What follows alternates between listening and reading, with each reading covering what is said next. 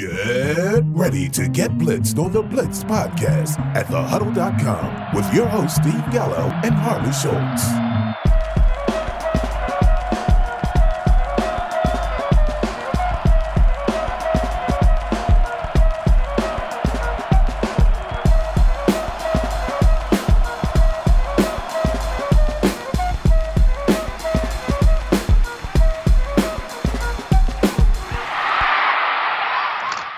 Back to the Blitz Podcast. I'm your host, Steve Gallo, and as always, joined by my man, Harley Schultz. Harley, how are you doing today, man? You know, I'm a little sleepy as we start to turn the uh, pages of the calendar closer and closer to the month of October. Obviously, we're getting a little bit more of a chill in the air. It's a little, a little darker, a little earlier, and uh, I don't know, just kind of making me a little sleepy. But uh, fortunately, I've got myself a nice uh, beverage here tonight, and we've got football on the TV. We do record on Monday nights during Monday Night Football, and I've got a cat here to keep me warm. So you can't ask for too much more than that, right? No, not at all. And you know what? Hopefully, your wife's doing well too. Um, I'm a little tired also myself, so uh, you saying that makes me not feel so bad. Um, but pulling myself up by my bootstraps, and we're going to do this show. Um, we'll try to have as much fun as we can. But before we get started, I would be remiss if I didn't say that the fantasy community lost um, a very important member in Mike Tagliere this week. Tags, as people know him. So before we do anything, before we get started, we're going to have a quick moment of silence for Tags.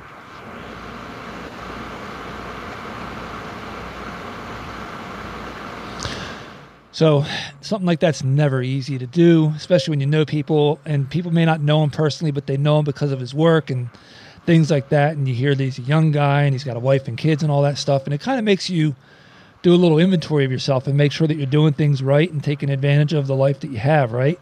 So one hundred percent. It's it's very very weird to uh, to to see someone that young, that in his prime, again with with a family uh, to see someone like that pass away at such an early age, it, it's both scary, but it's also really, really, it's it's been heartening to see how the internet and particularly the fantasy community has sort of come together to help raise money for his wife and his family going forward. Yeah, and I'll be honest with you. Like, look, I got into fantasy initially because I like football and sports, and I like challenges, and I'm competitive but one of the things that's really easy to lose sight of, whether you're working in the industry, part time, full time, working in it for no pay or little pay, right? Or just playing in it, it's easy to lose sight of why you got involved. And it's probably because of friends, family, and to have fun and something that you enjoy. So, minimally, I think we should always try to keep sight of that. We try to, you know, we make jokes about that occasionally. Hey, don't worry about it. If you're not t- not sure who to start between two guys, choose the one you want to root for right? That is certainly one way to look at things, yes. So I guess what I'm trying to say is, you know, there's lots of times where in my past, in my life, I've kind of been like, why'd that happen to me, right? Or why couldn't I have gotten that break or something like that? And, and this adds a little bit of um, reality to it that, hey, it could always be a lot worse. Reality and humanity. Yes. Humanity, humility, the whole deal, everything, honestly. Um, so yeah, it's just it's a tough spot to be. I know that it's hit a lot of people differently, and you know, just reflect on it and realize that the most important thing, honestly, is your family, you, your family, your friends, and having some fun and doing the right thing and being a good person. That's why Tags was so beloved. He was a good person through and through. Forget all the other fantasy stuff. That's the first thing you read when you read about him. So, um, with that, I, I'm going to just throw it over to Harley for this week's Blitz Podcast News.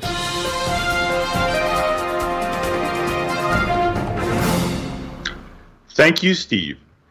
Andy Reid was released from the hospital Monday morning after tests due to him feeling ill after the Chiefs lost to Los Angeles on Sunday. We asked Coach Reid if this was somehow related to COVID, and he said no, he just felt ill. Well, you know what, Coach Reid? I felt ill too, especially after watching your run defense. In related news, Reid was readmitted to the hospital later this afternoon when he heard of plans for the Chiefs to sign Josh Gordon. Titans receiver A.J. Brown is week to week with a hamstring injury sustained early in this past Sunday's game. The popularly projected breakout wide receiver has posted only seven receptions for 92 yards and a single touchdown over the first three weeks. At this point, Browns owners are left grumbling and mumbling, What can Brown do for me? Baltimore Ravens kicker Justin Tucker delivered a walk-off NFL record 66-yard field goal, or as they say in Chicago, 19 yards further than the Bears' entire offense netted in their entire game. and finally, Rashod Bateman is practicing with the Ravens and will likely be activated off of the injured reserve prior to this coming week's game. Consider this your advance warning that since next week is October, you can go ahead and advance drop Sammy Watkins off of your redraft rosters. this has been your BPN News Update.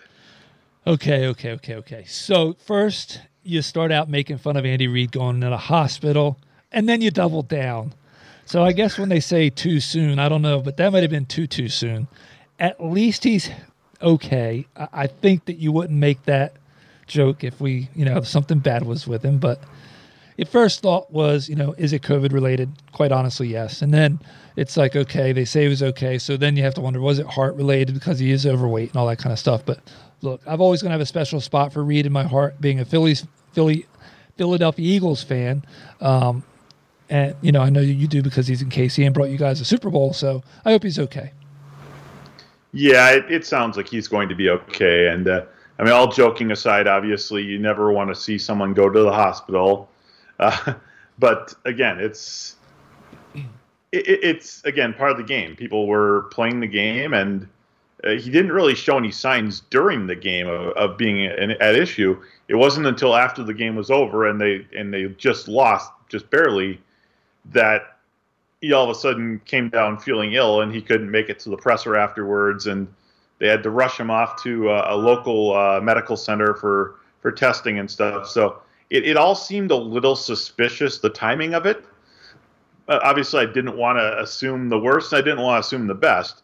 But again, again, the best news overall is that Reid is okay today. And uh, aside from having his uh, stomach feel a little turny after hearing that the team had decided to sign Gordon, uh, we'll see what uh, what Reid can do to get the Chiefs back on track because they're in that place that they're not used to right now, which is the bottom of the AFC West. Yeah, that is true. Um, I don't think they'll remain there. That's for sure. Um, well, this week is certainly going to be a tough test. Well, I'm sure wouldn't want to be the Eagles, honestly. I, I, would hope that Patrick Mahomes will be playing with a little bit of a chip on his shoulder this week. And uh, although realistically, that's not really his modus operandi. He's always been much more calm and cool in the pocket, and he's able to do weird stuff after after the play breaks down, and that's kind of been his calling card. And you know, you can't really put a lot of what's happened over this first couple weeks on him. They, they faced a very good pass defense last week in the Chargers, and I, I mentioned uh, for those of you that read the uh, Daily Dominator at Huddle.com uh, that I was not big on Patrick Mahomes last week because of the fact that they would have a hard time throwing the ball against the Chargers defense, and, and historically, Patrick Mahomes actually struggle has struggled against the Chargers defense from a passing standpoint. Now, he still obviously threw for three touchdowns, so it wasn't a complete loss of a day, but his numbers weren't what you would normally expect from him. Nope. Understood. Um, okay, this week, two se- two segments. Um, one, of course, will be our DFS segment, like always, right? Pay up, mm-hmm. stay away, and value plays. and then we're going to have fun, and we'll start off with this one, um, for better or worse. That means that what I did was I wrote down 15 positions running back, wide receiver, or tight end. Okay. So, as an example, I may have wrote R, W, W, R, T, R, W, W, W, right? So, you don't know the order I have. I'm going to ask you for a number. That's going to be okay. the number that that player currently ranks. And then we're going to say, are they better or worse going forward? Okay. So, First number you want to give me. Let it let it roll. I'm gonna go with running back. Uh, well, you don't get the pick. I, I, already oh. have. Oh. I already have that. You're just gonna give me a number. One through Okay. whatever you want to give me. I've got the position, and then whatever that corresponds to, that's who we're going with. I got you. I got you. number five. Number five, it is running back. And the player that comes in at number five at running back is Austin Ekeler. Well, this is interesting that uh, Austin Ekeler is the guy that came up. He obviously didn't do very much in the first week. Uh, then the coaching staff in Los Angeles realized, oh, hey, we can throw the ball to this guy. He actually has looked good the last two weeks, catching the ball out of the backfield, in addition to uh, adding a supplemental amount of yardage on the ground as well. Now, the reason I was hoping that you were going to say, let me choose running back five is at most drafts this year, from a redraft standpoint, uh, I would think the top four running backs were pretty much set in stone. It was going to be Christian McCaffrey, Dalvin Cook, Alvin Kamara, and Derrick Henry in some order or there or other. Yeah. But I wanted to see to myself, well, okay, well, what is the running back five? Because I think that was kind of that that weird spot in your drafts where you didn't know exactly what you were going to get from all of the guys available. So it's interesting to see that Austin Ekeler, who was typically drafted right around the swing of the first round to the second round, has moved himself into that spot. I think a lot of people actually predicted that this year. They thought that uh, second year at the offense there, uh, more comfortable, more comfort, more familiarity. Plus, he's fully healthy for a change, which we have never seen with him. Uh, it, I think it's right. I think it's just about right for him. Yeah, um, I, I actually do too. So I, that's one of those ones where I just go, I don't know if I say he's better or worse. If I had to guess, honestly, I think he may wind up a little bit worse. I, I would agree with that. And that's not saying much. It could be six, seven, eight. I think that there's a few players below him that have underperformed that we could see vault up above him. Um, five ADP wise was Nick Chubb, six Jonathan Taylor, seven Aaron Jones, eight was Austin Ekeler. I think we're we're good in a good spot with where Ekeler's going to be, but I don't see him being better than five. I absolutely agree with that. I think five is kind of his high, his ceiling point, and again, I don't think it's less so that he might slip a few spots based on his own lack of performance, Correct. but he may be passed by some of these other backs who start to perform better themselves. Yep, that's exactly where I land at. Okay, so for the second player, we're going to talk about. Give me a number. Eleven. Number 11 is wide receiver, and that is Ja'Marr Chase. Wow. For a guy who this offseason was completely mercurial in terms of where people were drafting him and concerned about his drops in the preseason. And I mean, obviously, from a dynasty standpoint, he was probably one of the top two wide receivers to go off your board at your rookie drafts. But from a redraft standpoint, people weren't sure if they should draft him as a wide receiver three or a wide receiver four or a wide receiver five, even. And, and here he is performing at this high, high level. Now, again, how much of this is due to the fact that other people that we expected to be above him are down so far? Guys like A.J. Brown, Right. who probably would be right around wide receiver 11 uh, pre draft again. But I think that Chase, obviously, he's got the familiarity with uh, Joe Burrow. Uh, right now, they've had some injuries there. I believe uh, is it Tee Higgins that missed this last week's game? Yes, it is. And so, again, we were a little concerned about what the split would be between Higgins and Boyd and Chase. And again, if Higgins continues to miss time, I, I could see him continue to target Chase. I, I just don't see him remaining as a wide receiver one level talent all year. I mean, it, it, it's historic when a guy like Justin Jefferson breaks out as a rookie last year to produce wide receiver one talent level production. I just I don't see that happening two years in a row. So I think he's a little bit ahead. I- I'm guessing he'd probably be uh, around wide receiver 18 or so by the end of the year, wide receiver 20. I'm with you. I'm going to say worse. I think he finishes as a wide receiver too. That gives you some upside, but I don't believe it's going to be consistent. So the other thing is this is through three weeks, so these don't have your CeeDee Lambs, your Amari Coopers, and DeVonta Smith and stuff like that in it yet. Um, and they easily could pass him and push him down from 11 right now this week. So, and it doesn't take much to make that happen. I think Cooper's less than 12 points from him. So, yeah, I think he's. I think it's worse. Uh, Not a lot worse, but I think it's worse. All right, next pick. Give me a number, How high does the number rank go? whatever you want it to go.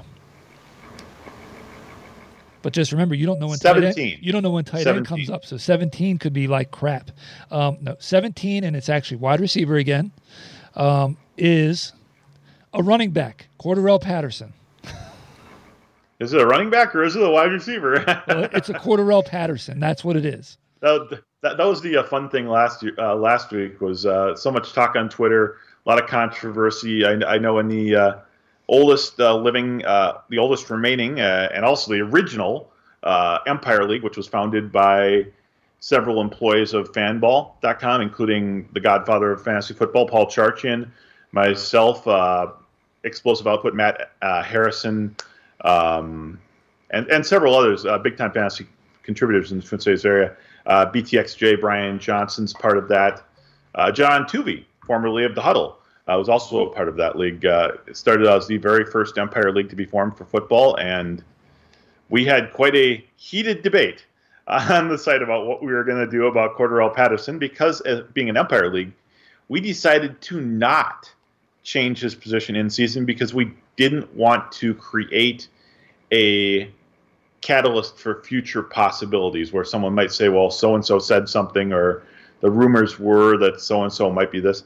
Now, Cordarrelle Patterson is producing at, at, a solid level if you're talking about from a running back perspective, a, a PPR running back. And what we've seen over the last few years is several running backs be playable as running back threes or flex plays that aren't your traditional starting running backs. You've got guys like J.D. McKissic, Nyheim Hines.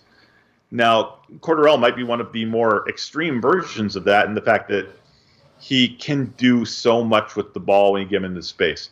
And he's he's such a physically gifted athlete that he can score from pretty much anywhere on the field, which is something you, you don't really have with Hines or McKissic, who are just mainly just pass catchers out of the backfield. Cordarrelle can run the ball. We've seen him run the ball before, both with the Vikings and with the Bears previously. He's an incredible kick returner, probably one of the best kick returners of the last 10 years. And now he's getting a chance to both be used as a running back and a wide receiver. Uh, chalk him up to good production. If you can fit him in at running back, that's awesome for you in your league. But uh, again, as we found out this past week, don't push anything because you, you just don't want to cause a lot of stress in your league. Okay. But as a he's he's ranking as seven, wide receiver wide receiver 17. Is he going to be better or worse come the end of the year? He's going to be worse than that from the wide receiver standpoint. Yes. I agree. Definitely worse. I don't think he finishes as a top. He's definitely not top 24. I think he stretches to get top 36, honestly. So, all right. Yeah. Again, he, I mean, he's not going he's not going to be a wide receiver one, two, or three for you. Uh, he's going to be a wide receiver four, maybe a flex play at wide receiver. So his better his bigger value is if your league allows him to be a running back. Yeah. All right. Give me another number. Let's see where this rolls. Twenty two. Oh, that's an ugly one, buddy. Do you want to know why that's an ugly one? Why? Because we're at tight end now. Yes. You know I like my Oh, tight ends. You you know what? You couldn't have picked a better. I might want to rephrase that. You you couldn't have picked a better 22 though. Dallas Okay. Goedert. oh gee. um, he's at 22 among tight ends. Yep. And he's playing tonight. For some, So that's he for some reason, that sounds about right. so he so he ranks 22 he's playing tonight and he's playing right he's not out he's not injured okay yeah he's playing tonight so that's going to factor into it he's going to move up tonight more than likely but we're going to use 22 as as the line so better or worse That is that is truly a tough one because that's basically right where I have him. He's at the for me. He's at that bottom tier of the tight end twos, in that like twenty to twenty two range. I, I think that the only way he jumps up significantly is if Philadelphia unloads Zach Ertz at some point. Although they're they seem just as unlikely to want to trade Zach Ertz as Houston is to trade Deshaun Watson. Again, in both cases, making a move with those guys makes a ton of sense but for whatever reason, the organizations just don't want to do it. Now, I I will never feel comfortable starting Dallas Goedert uh, until Zach Ertz is gone from there because any given day he could go out there and post you a, a two catch for 14 yard performance. And again, if if Ertz was hurt, if Ertz was gone, then I would definitely say that he'd, he'd be higher than that. But I think that number is is just about perfect. If we are playing card sharks, I'd say that number is just about exactly right. But if you're playing card sharks, you have to pick one way or the other. So that's what you have to. I would say I would say over by maybe two. Okay, I, I, think he winds up better, not a ton better. Um, I was cautiously optimistic, and I tied that to if Ertz is there, I'm all, all, bets are off. I'm I'm off of him. So I don't think he finishes outside the top 20, which isn't saying much, um, but he definitely finishes better than where he's at right now. All right, next number. 36. 36 takes us to the running back position. So that one might be interesting. Who knows? You might get a Christian McCaffrey or something here. Let's see who 36 is at the running back spot. 36 is Giovani Bernard. Well, Giovani Bernard uh, made a nice uh, forward somersault into the end zone last week. and uh, for whatever reason, he's out playing and outperforming both Leonard Fournette and Ronald Jones in that offense. I don't think anyone quite predicted that this year. Uh, I also realized that much like Kyle Shanahan in San Francisco and Bill Belichick in in New England, uh, the running back position there is very mercurial. The coaching staff will make a change on a moment's notice, and I, Gio Bernard, uh, he, he can kind of fill that James White role. So as long as Tom Brady likes him, I think that's probably about the right spot for him. It might even be a little bit low. But again, one false swoop, one mistake, one dropped ball, one fumble, and the coaching staff might just cut him on the spot, which makes it really, really hard to predict that he won't finish much higher than that. But I'm going to say that Tom Brady has enough pull there to keep him fantasy relevant. And I think this is actually a little bit low for him. I think he's going to finish a little bit higher up. You know, so far you've done a really good job without knowing what position we're going to of, of, picking guys that really aren't easy to say better or worse on. I'm with you. I think he's just about right. And, and I look and I only see a couple of guys that I can say, oh, they're definitely going to finish above him. Um, I'm going to say worse, but I don't think it's going to be much worse. He's definitely going to be a, a running back three slash flex play for most of the year, I believe. Okay, well, we're going to jump back up a little ways. Okay. And choose number seven. Number seven. This is a good one. This one's going to be tough. We're at the running back spot again. I didn't say I couldn't go back to back positions. Um, mm-hmm. Kareem Hunt. Is he actually the seventh run? Oh, wow. Yes, he is. and guess who's number eight? Nick Chubb. Nick Chubb. um, well, Hunt has obviously done more uh, in the passing game than Nick Chubb has. That's kind of always been their MO. But this past week, Hunt got involved on both the ground and through the air. So it, it's interesting to see that. Uh, I I still think that if Cleveland was smart, and Kevin Stefanski is a very, very intelligent coach, that he's got to realize sooner or later that Nick Chubb is still the alpha back there and he's going to continue to get the lion's share of the work. Now, this is a situation, I mean, again, if I was the owner of Cleveland, I would be looking to deal Hunt to one of these running back needy playoff teams, say like a San Francisco, or uh, again, I, am hoping that Christian McCaffrey isn't out long, but maybe Carolina. Uh, there, there's definitely teams that could use a legitimate running back one. Now, if Hunt were to be traded, which I don't think is going to happen, but if it were to be traded, then I would say that that spot is about right. But otherwise, I think there's no way in, in a split backfield such as that that he finishes this high. I agree. I'm going to say worse. Um, I think some of the value he's going to see over the next few weeks will be the receiving extra work because Jarvis Landry's out and stuff like that. And I think they'll find ways to help take the burden off of OBJ and, and help that passing attack that way. Um, but yeah, I think asking him to finish as a running back one is a is a bit of a stretch. Running back two, I think it's good value if you get that for him. Um, but yeah, not running back one. Going worse. Well, and again, the nice thing about him is that he wasn't even drafted as your running back two. He was probably drafted as your running back three, Three in most four, situations. And you know what? But if but if for some reason, knock on wood, we hope this doesn't happen. But Nick Chubb were to go down, then guess what? He's in the right spot. Um, all right, give me a number. Next one. Forty-one. 41. You picked a good position to do that because wide receivers would have got queued up. And the, I'm going to give you the person that is in front of 41 and behind 41 just for the heck of it. Okay. Courtland Su- Sutton is number 40. Tyler Boyd is Boyd is 42, and DJ Chark comes in at 41. Wow. Um, DJ Chark has really kind of disappeared out, out of the uh, realm of fantasy relevance in like the last year and a half. I mean, he started last year so hot, and then he just basically started getting and completely ignored. And now this year, his production has been kind of hit or miss, and he's he's arguably not the wide receiver one on that team. You can even argue that he's not the wide receiver two on that team if you consider Laviska Shenault's performances so far.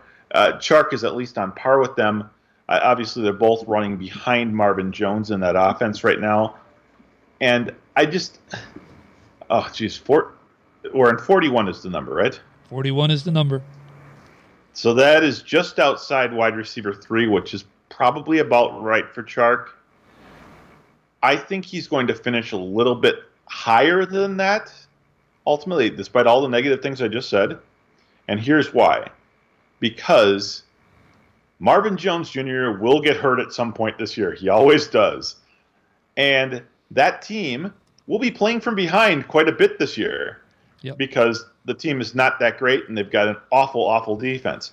So once Marvin Jones Jr. goes down, DJ Chark and Shenault will end up splitting sort of the co wide receiver one role there, which will mean more production. And by the end of the year, Chark will finish uh, a low end wide receiver three, so right around maybe 35 or 36. Yeah, this one could go either way. Um, it's like getting that middle card in card sharks, as you said. I, I do think he's going to be a little better. Um, the concerning thing for me is he had 12 targets in week one, but only three catches. But then over the next two weeks, he's got 10, to- 10 total targets. But he's found the end zone in two of the three weeks. I still think he winds up finishing a little better. And I think the fact that game script's going to play a huge part of that. Okay. Now choose. Now let's go. Uh, choose let's go number. with number 25. Man, you're killing yourself here on tight ends. Let's see. Number 25. Well, 24 would have been Robert Tonyan. Um, 26 would have been Dan Arnold. But 25 is Jonnu Smith. Uh, again, another player that was really predicted to have a big breakout season, uh, and then the Patriots went and signed another big name tight end the next day. So it kind of killed any hype Jonnu had uh, going to New England. Uh, his performances have been, shall we say, so-so at best so far. I think that Henry has actually outperformed him there Yep. for the first three weeks. So at, at this point here, you're not counting on him as a tight end one. You're barely counting on him as a tight end two. He's probably best left on the waiver wire. Um, you said that what, what was Robert Tonyan at? 24. I, I, if, it, if I had chosen 24, I would have said higher for Tunyon based solely on Yep. the chance that he's still going to catch like seven or eight touchdowns. But I just I don't see any upside at all on that New England offense right now for Mr. Jonnu. So I'm going to say lower. I agree. Worse, not not better. So I'll go worse with you there too. All right. Now this time you got to pick another number, and I'll tell you what position we're going to. 55. No, I'm gonna say that you can't pick 55. Okay. Three. Three works. We're at tight end. Now you know why I wasn't giving you 55. Oh wait, Okay. 55. That would have been um, George Kittle. No, I'm kidding. Um, OJ Howard. OJ Howard for what it's worth. But you said number three, and this is a great one. T.J. Hockenson. Ooh. Very nice. Uh, TJ Hockenson had arguably his hold- worst game in two years last on, week. Hold on. Hold on. So number one is Kelce. Number two Yes. is Gronkowski. Three is Hawk. Four is Waller. Just going to leave it at that. I think that three is where after last after week two, I predicted that Hockenson would finish as the tight end three overall this year. And then he went out and really did kind of a stinker this past week uh, against the Baltimore team that uh, I I don't really trust their coverage of tight ends, but their production this year has been kind of marred by the fact that the first two weeks they faced Kelce and Waller. So I figured, you know what? Well, T.J. Hockenson's kind of like a a break for them after seeing those two guys. So maybe their defense against tight ends is better than it looked the first two weeks. I still don't think that they would be solid enough to shut down TJ Hockenson completely. But they really did. I mean, they had two catches last week and just wasn't involved in the offense at all. Now, Detroit, for whatever reason, has targeted Hockenson a lot. Now, most of that is because they don't trust their wide receivers yet. But ultimately, event, as the season goes on, they're going to get more and more comfortable with the likes of Amon-Ra St. Brown and Quintez Cephus. And eventually, Tyrell Williams will come back and play two or three games before going back on the IR for another injury. So I, I have to assume that Hockenson's target share will not remain quite this high all season, but he's got a lot of talent. I'm going to say he's going to finish maybe one spot lower. I'm with you. I'm going to go worse just because I think it's going to be harder to stay there. Now, Gronk's going to fall off, so that's going to give a spot available. But he's got Waller Yes. right on his heel. Logan Thomas, not so concerned about him, but hey, he's got some talent. And then George Kittle. I think that, Ti- that Kittle and Waller could easily pass him. Um, and simply, I'm going with I don't trust Jared Goff as much as I trust, you know, not the quarterbacks in San Francisco, but the head coach, the scheme for Kittle, and of course Waller, just because he is the apex of that offense. Okay. Now you can give me another number. Well, let's see. I just watched Ezekiel Elliott get sh- just barely stopped at the goal line. And now, of course, they're letting Dak Prescott carry the ball in himself. So let's see what is at number 21. Actually, we, we did do 20, we talked about 21 a little bit, right? Um, we did 22. I thought we had mentioned 21, but okay. We might have mentioned it, but I don't know what that was. That would have been tight end. A different position, possibly. Okay. Yes, yes. You don't know what position we're going to here. So let's do 21 then. 21. It is wide receiver is where we are. And by the way, Dallas Goedert has caught a pass for 38 yards in this game already. Um, but 21 at the wide receiver position is this is an easy one. You can say like six words and then we can move on. It's DeAndre Hopkins. Higher. Yeah, there you go. One word. You know, that's the first gimme, honestly. This they've all been pretty good. None, none of these have really been gimmes. That's the first one. Um, all right, pick another number. 10. 10. We're staying at the wide receiver position.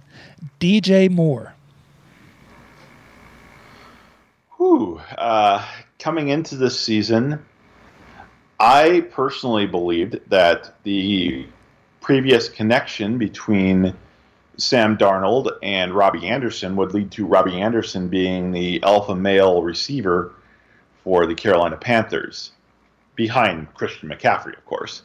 So, so far this year, Robbie Anderson has done nothing. Yeah. And DJ Moore has looked like an absolute stud. Yep. Now, I am still 100% on board with Sam Darnold this year having his huge breakout, if for no other reason than because it just further proves how incompetent Adam Gase is. But more so because, again, I've been a, I've been a fan of Darnold ever since he uh, got drafted into this league. So I am going to say he's going to actually finish a little bit high. I think he's going to finish as wide receiver eight or seven by the end of the year. Uh, you know what? I'm with you. I'm going to say higher. I don't know if he's going to be seven or eight or nine or just whatever, but I'm going to say higher. I look at this and I see below him Keenan Allen, Tyreek Hill, DeAndre Hopkins. and Keenan Allen. Did I say Keenan Allen? Keenan Allen, Yep. Tyreek Hill, DeAndre Hopkins, Terry McLaurin. There are four guys that I can, three definitely, four I can see passing him.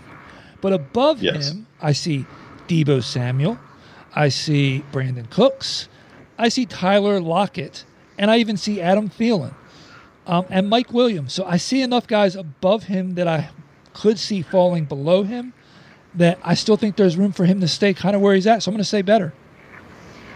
And we can also look at the fact that there's no Curtis Samuel there this year. And if McCaffrey does miss more than just a week or two here, Yes. I think that's going to mean even more short passes to DJ Moore that he can use to uh, stretch the field with yards after catch. And I'm glad you said that because I do think that while McCaffrey's out, it definitely helps to pad those stats for him a little bit. Um, all right, let's move on. We got four spots left. Give me another number. 29. Okay, we're at the running back spot. 29 at running back is Tony Pollard. And he is 29th after only two weeks. Um, so it doesn't count doesn't count what's happening right now in this Monday night football game against the Eagles. Well, we are watching the game right now, and so far today, Ezekiel Elliott has looked fairly good running the ball. And, and realistically, through two weeks, uh, Dallas has had two different game scripts. In week one, they abandoned the run after three plays. In week two, they were shorthanded at the wide receiver position, and it showed because they weren't throwing the ball at all. It was, it was all runs, and it was split between Pollard and Zeke fairly evenly. Now, Pollard ended up with more rushing yards, but a lot of that was predicated on a couple of long chunk plays that he achieved. Now, long chunk plays are going to be hit and miss all season. And, and when you look at things here, right now, Zeke is on the field still at, at least a 65 to 35% split over Pollard. So I, I like Zeke to finish higher than he probably is right now. Yep. And I don't think that Pollard finishes quite that high. I mean, what, what you're saying with that is that there's uh, he's going to finish above some starting running backs, and there's some backup running backs that play more snaps, guys like McKissic and them, that are valuable in the passing game. That I think will probably finish a little bit higher than them too by the end of the year. Yep, I agree with you. We're going to say worse on on um, Mr. Pollard. I think you get a. I think he still finishes top thirty six, but I, he's not. He's not breaking top thirty. All right, give me another number. Seven. Seven. We are actually staying at the running back position. You already did that, so you get to pick another one. I shouldn't have told you that. Sorry. Well, let's go eight then. Nick Chubb. Oh, yeah, we talked about that right with Kareem Hunt. So Yeah, sorry. So pick another number. I- I, should have I should have been writing the numbers down that I've been calling so far. So kind of like bingo. I, I need like those little Yeah. balls to appear on the screen to tell me which ones I've had. I'm Number. el- Oh, go ahead. Yeah, I was say I'm writing them down, and I should have told you that. But go ahead. Number thirteen. Lucky thirteen. Joe Mixon.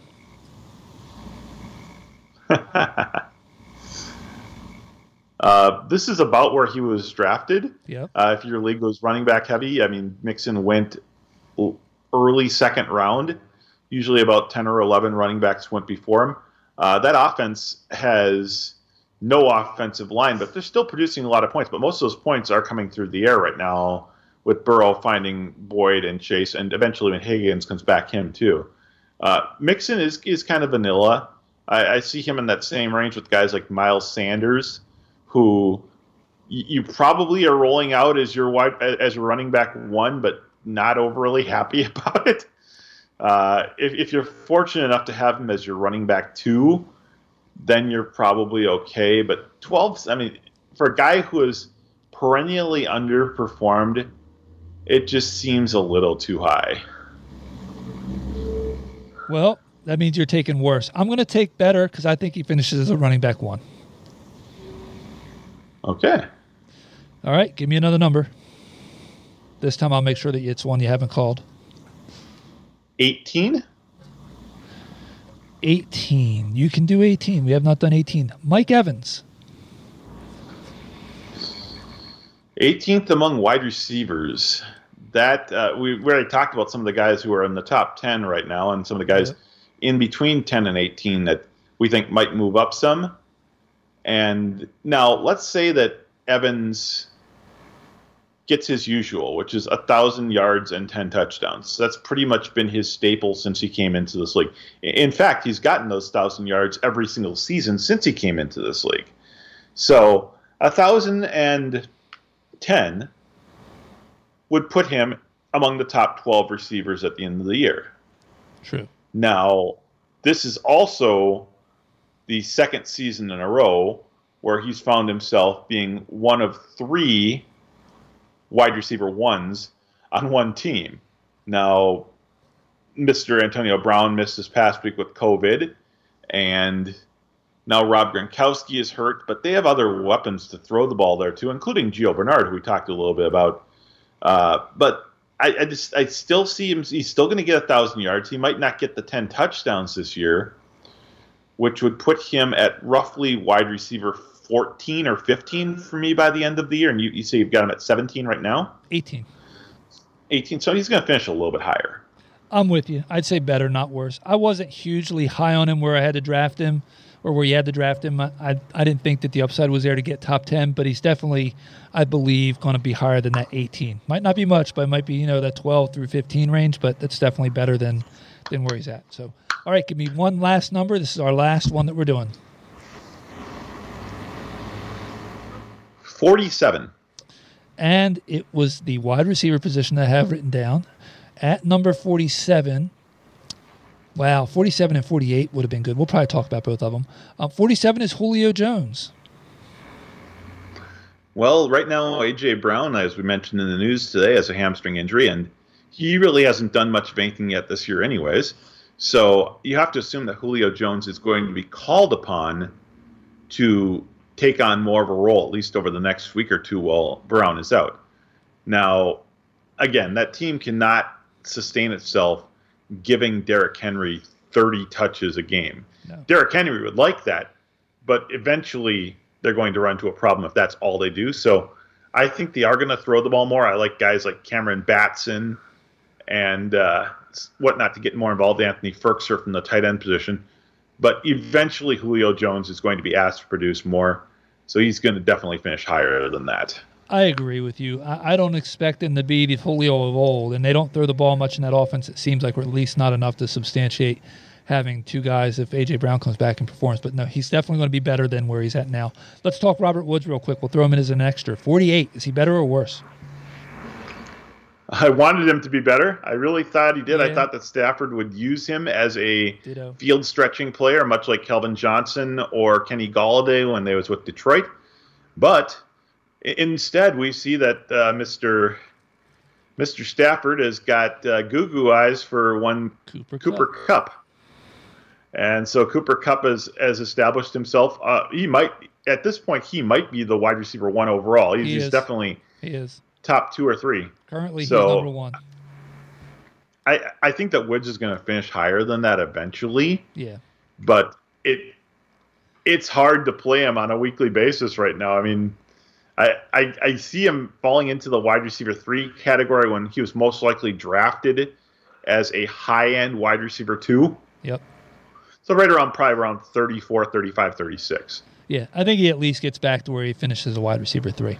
Um, he'll wind up getting his couple, you know, regress a little bit and not be the favorite son every week. But yep, that's where we're at. Okay, that was kind of a fun little segment, I think. Um, fun, fun exercise to yeah. look at. Uh, again, you can kind of see that players right now, if you look at their performance levels to date, they might not finish the same. They might not be the same at the end of the year. So, yeah. All right, and there weren't too many um, punts that I'll, that I'll, say. Like DeAndre Hopkins was possibly the only one that was a true punt. Julio was probably a punt, uh, you know, being ranked 47th. But anyway, all right, let's move on to our DFS segment. Set the over under, sir. Three. Uh, four, four, four will be the over. Oh, I was so ready to jump on the over. Now you say four. I'm taking the under. No, you know what? God, there's no way we're getting five. Yeah, we're going to push. I'm taking. I'm taking this, the. This is an ugly, ugly. Yes. Uh, DFS thing. Honestly, we're running late. I, we could just run down this, go blah blah blah blah blah, be done, and I'd be happy because this is horrible. I hate this slate. Who are you paying up for a quarterback? I'm gonna pay up for Josh Allen. He's eight thousand on DraftKings, eighty five hundred on FanDuel. Uh, tests have gotten harder each week for Houston. First, it was the rookie Trevor Lawrence. Then it was the running first uh, Cleveland Browns behind Baker Mayfield. then it was Sam Darnold and, and, that explosive offense in Carolina. Now it's Josh Allen. You, you kind of want to feel bad for Houston at this point. No, no, they deserve everything they get. Um, I exactly. Had, I had Josh Allen written down, and guess what I did? I crossed him. You, you pivoted. I pivoted to Russ. I pivoted to Russ because he was a little bit cheaper. Um, even though I probably shouldn't pivot to Russ on the road at San Francisco, I, I just not the best. San Francisco secondary has looked awful this year. Yes, the thing I didn't like about it, but I still wound up going with it, is the fact that it's on the road. Um, but yes, I, I couldn't. I've got Google eyes for Russ and DK Metcalf this week against that secondary.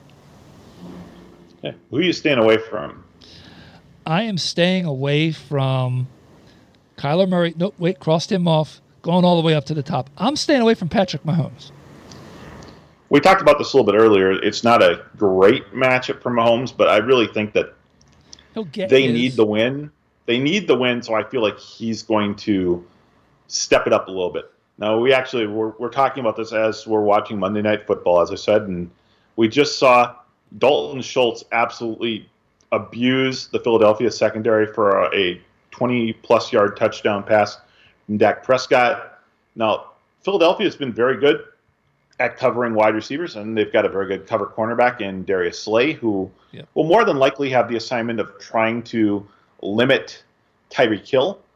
But there's no one that's going to be able to stop Mr. Travis Kelce there. So I, I think that this isn't a great game from Mahomes.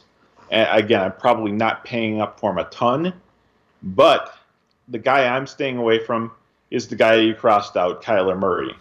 uh, and you know what? The Rams actually gave up some pretty big yardage to Tom Brady last game. Yeah. A lot of it was in garbage time. How often do we get to say Tom Brady in garbage time? Yeah, not very. This this defense is elite. Uh, it'll be really interesting to see how Murray does against them. In four career appearances, Murray has only topped 200 passing yards once against them. yep, I, I had him down at first, and I went, you know what? Um, Patrick's a little more money, and there's so much to not like about the quarterback position and the wide receiver position and even tight end this week that I just want to stay away from the most expensive guy on the board. Mm-hmm. Who's your value play? I think we might match here. Uh, I'm going to go with Sam Darnold uh, at Dallas. Dallas' secondary has been shorthanded and outmatched this whole season. Uh, they'll be facing Darnold without the primary running back there in, in Christian McCaffrey, so I think that means that Darnold's going to be throwing the ball a lot more, again, to guys like DJ Moore, potentially Robbie Anderson with a little squeaky wheel this week, and even the uh, the uh, rookie, uh, Terrace Marshall, too. So I looked at Darnold. As much as I wanted to say Darnold, I just couldn't do it on the road. Um, I wound up going with a guy just a tad cheaper that I think a lot of people are going to be off of based on his last um, game. But I think he gets a, and this is on the road too, but it's going to be good weather because it's a dome. I'm taking Tyler Heinicke against that non threatening Falcons defense. I actually wanted to take Tyler Heinicke until I saw the $7,400 on FanDuel and just thought that was a little too high for the value price. It is.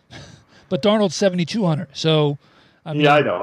I also like Baker Mayfield this week. Um, I'd like him more if he had Jarvis Landry and Odell Beckham. Um, but I did, so I went with the cheaper guy. Now, if you want a really like crazy value play this week, uh, assuming he gets the start, how about Justin Fields at home versus Detroit? No one's going to play him after last week. Very true. Very, very true. I don't. I don't think they're going to play him. I think the hand's going to keep. Are you going to go to Nick Foles or? Yes. Yeah. I do. Um, they need to protect him, and I think the last thing they want to do is throw him out there, not being 100% healthy, have another bad game, kill the kids. You know. Or in other words, do the do what the Jets is doing to. Uh, yes. Zach Wilson. Exactly. I thought you were going to say if you want to save a little money, you could always go to, and I thought you were going to say um, Jameis Winston when you said, but we don't know if he's going to start.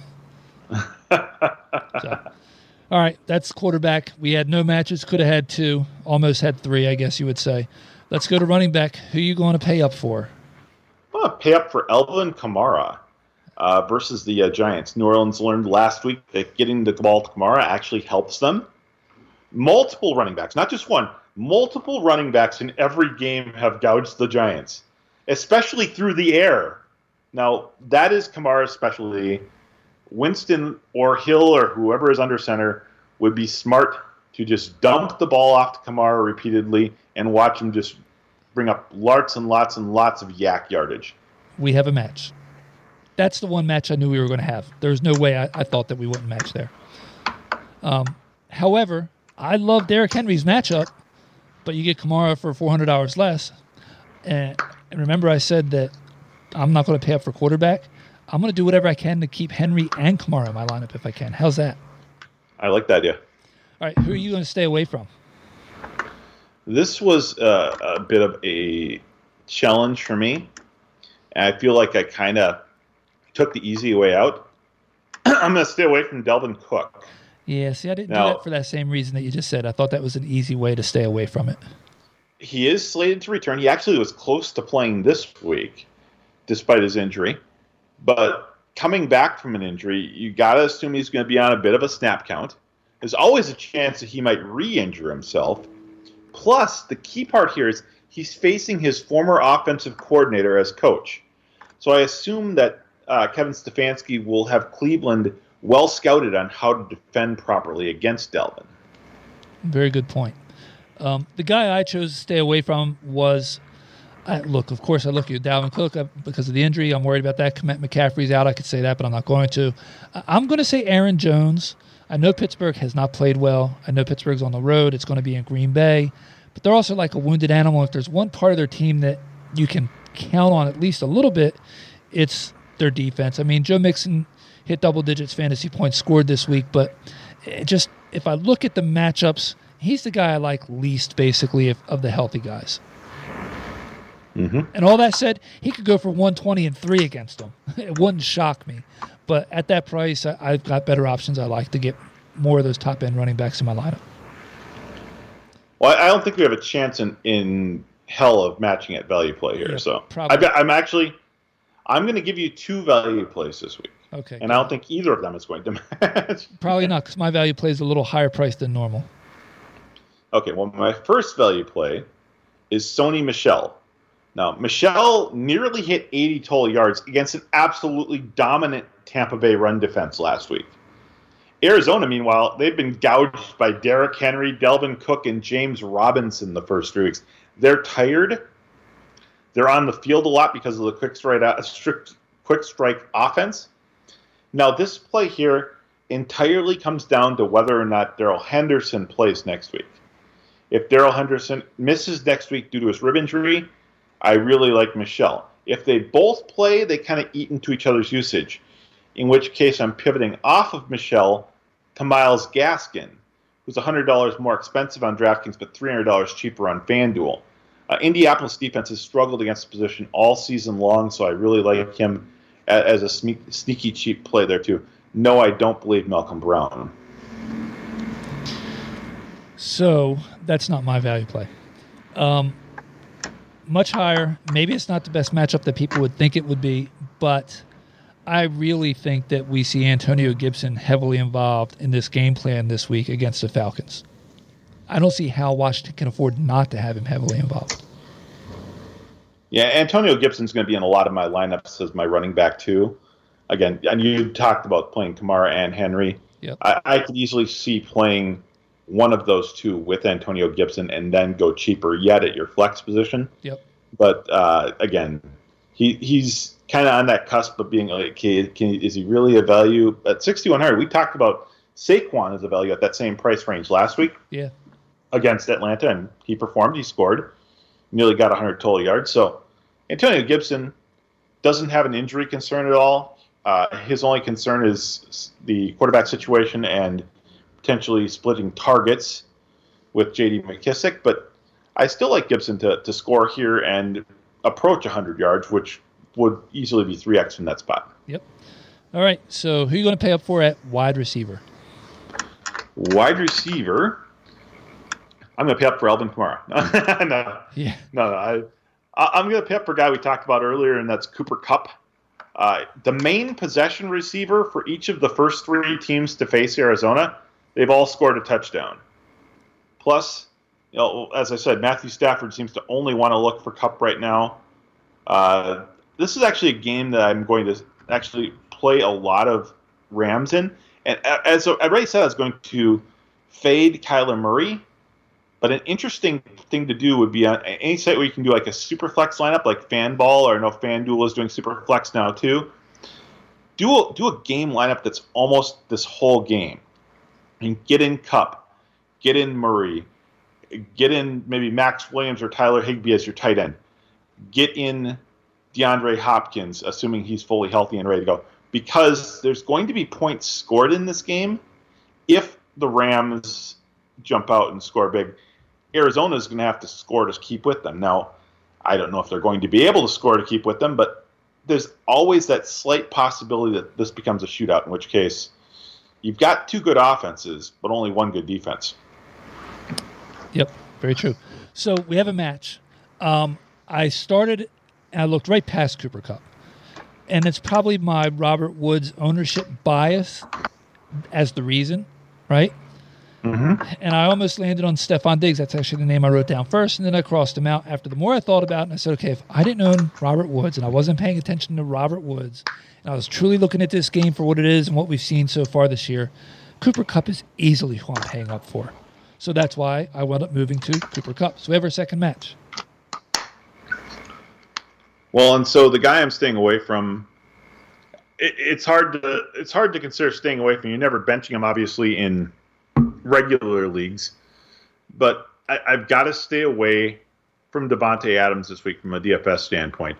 Uh, when he's that high of a price uh, and facing Pittsburgh secondary, it's just it, it's begging for Aaron Rodgers to throw to someone else. So this we were so close to having a match on Josh, a match on Kyler. We matched on AK. We matched on Kupp. Do you know how close we were to matching on the stay away of Davante Adams? He was the first person I wrote down. Crossed him out. Went to DeAndre Hopkins. Crossed him out. Went to somebody else that I can't say um, because it'll make me look like an idiot. Crossed him out. And then went back and said, "No, I'm staying away from DeAndre Hopkins." I, I had actually originally written down DeAndre Hopkins too, and then uh, I kind of talked myself out of it when I was thinking about the fact that, well, again, I, I have a strange feeling that this game could produce some sneaky points, Yeah, even though I don't love Arizona's offense going against that defense. It, Hopkins, it, it, he had a bad game by his own standpoint last week, but again, he was coming off the injury. We don't know how much he was being used as a decoy. And there's a lot of weapons in that offense, obviously, to throw the ball to. But he always has a really, really safe floor, I feel like. yeah, that's true. That is true. But okay, who's your value play? I think we could match here, possibly. I don't know. Uh, I, I had a hard time at the value play position for this. Uh, I went with Michael Pittman, uh, Indianapolis at Miami. Pittman is actually fourth in targets and seventh in receiving yards among all wide receivers over the last two weeks. And, and Miami has really struggled with covering big wide receivers, which Pittman certainly fits the bill of. He does. No, we're not going to match. Um, I don't dislike that actually. I did go cheaper, but I went in the same game. Um, is there any way that Miami doesn't say, "My God, we've got to stretch the field," and they get Will Fuller involved? Because you can't have Jaylen Waddle catching 76 passes for 82 yards. I was going to say Waddle's line last week was almost as absurd as Najee Harris's line last week. Yeah, it really was. Um, so yeah, I feel like okay, Will Fuller got his feet under him. He missed you know the week to suspension, and he missed a week for personal stuff. I really and look, he's at home. I think that we could see Fuller have one of those crazy three, four catch, you know, 80, 90 yards and a couple touchdown type weeks. Well, I was going to say I would really love to see his line if Miami could trade for Deshaun Watson. That's a whole different story. they actually managed to find someone to play quarterback there who can throw the ball less distance than Tua Tagovailoa. So yeah, that's for sure. All right, we're running we're running into the one hour mark, so we got at tight end. We'll be finished pretty quickly here. Who are you going to pay up for a tight end? I hated. Uh, I'm gonna I'm gonna go wrap top with Travis Kelce. Uh, Darius Slay, as I mentioned, will probably be assigned with slowing down Tyreek Hill. But as we just saw here, Dalton Schultz is gouging Philadelphia's defense right now. Multiple big gain plays. Uh, I think that Kel- Kelce is going to be the featured part of the offense for a third straight week for uh, Kansas City. So I wrote down Kelce first. I crossed him out. I moved to somebody else, Logan Thomas. I crossed him out. I went back to Travis Kelce. I figured this was going to be the easy match one. So we're at three. Okay, who are you staying away from? Can't we will not Another- here. We will not. Another gentleman we talked about earlier, T.J. Hockenson. Chicago is allowing an average of three catches and 30 yards to the tight end position so far through three weeks. Only one tight end has scored against them so far. Uh, I would like Hockenson a lot more if his price wasn't the pretty much the exact same as George Kittle, who I think is in a better spot this week. Okay. I'm staying away from Travis Kelce. So basically, if you're going to pay up, pay up for Kelce. But if you're not going to pay up, stay away from Kelce, um, because I'd rather stay in that George Kittle to Logan Thomas price range, so that I can hopefully get some of those more expensive running backs in my lineup. I like that thinking there. Okay. Who's the value play? We're going to match on a value play. Watch us match to push now. Oh, I don't know about that. I, I'm going to take Dawson Knox against Houston. He's scored in two straight games. Houston has allowed big numbers to a bunch of absolute stiff tight ends. Guys like James O'Shaughnessy, Chris Manhertz, uh, Tremble, Tommy Tremble for Carolina last week had a big game against them and scored. It, if Dawson Knox uh, catches a pass for a touchdown, he's already got three times value on, on DraftKings. So True. Not a bad pick, but we're not going to match, so the under hits. Um, Pat Freiermuth playing against I, I almost went Freiermuth. I almost went Freiermuth. playing against a Packers team that's given up the fourth most points to the tight end position this year. And for whatever reason, Eric Ebron's really in the doghouse there. So Yeah, I mean, and he's thirty one hundred dollars. I mean, so Yep. yeah, one touchdown and two catches, and you're three times value probably. I, I, would, I was seriously, I, I was going to put Pat Freiermuth down, and I really thought about it, and I really thought about it. I'm like, oh, I just, there's no way he's going to choose Freiermuth here. And it's, totally what I was leaning towards. Well, surprising things. Okay, so we hit the under. Um, hopefully, that's something that can help people and they make a little bit of money this weekend, enjoy themselves, have some fun, all that good stuff. You have any questions? You, you're still not sure? Feel free to reach out to Harley at Nuclear Harley on Twitter. Reach out to me at Steve Gallo NFL. And of course, if you haven't done so already, get off your butt, get your wallet out, show some daylight to the Bills in there, and sign up for thehuddle.com. You will not regret it. And as always, get blitzed responsibly. Cheers.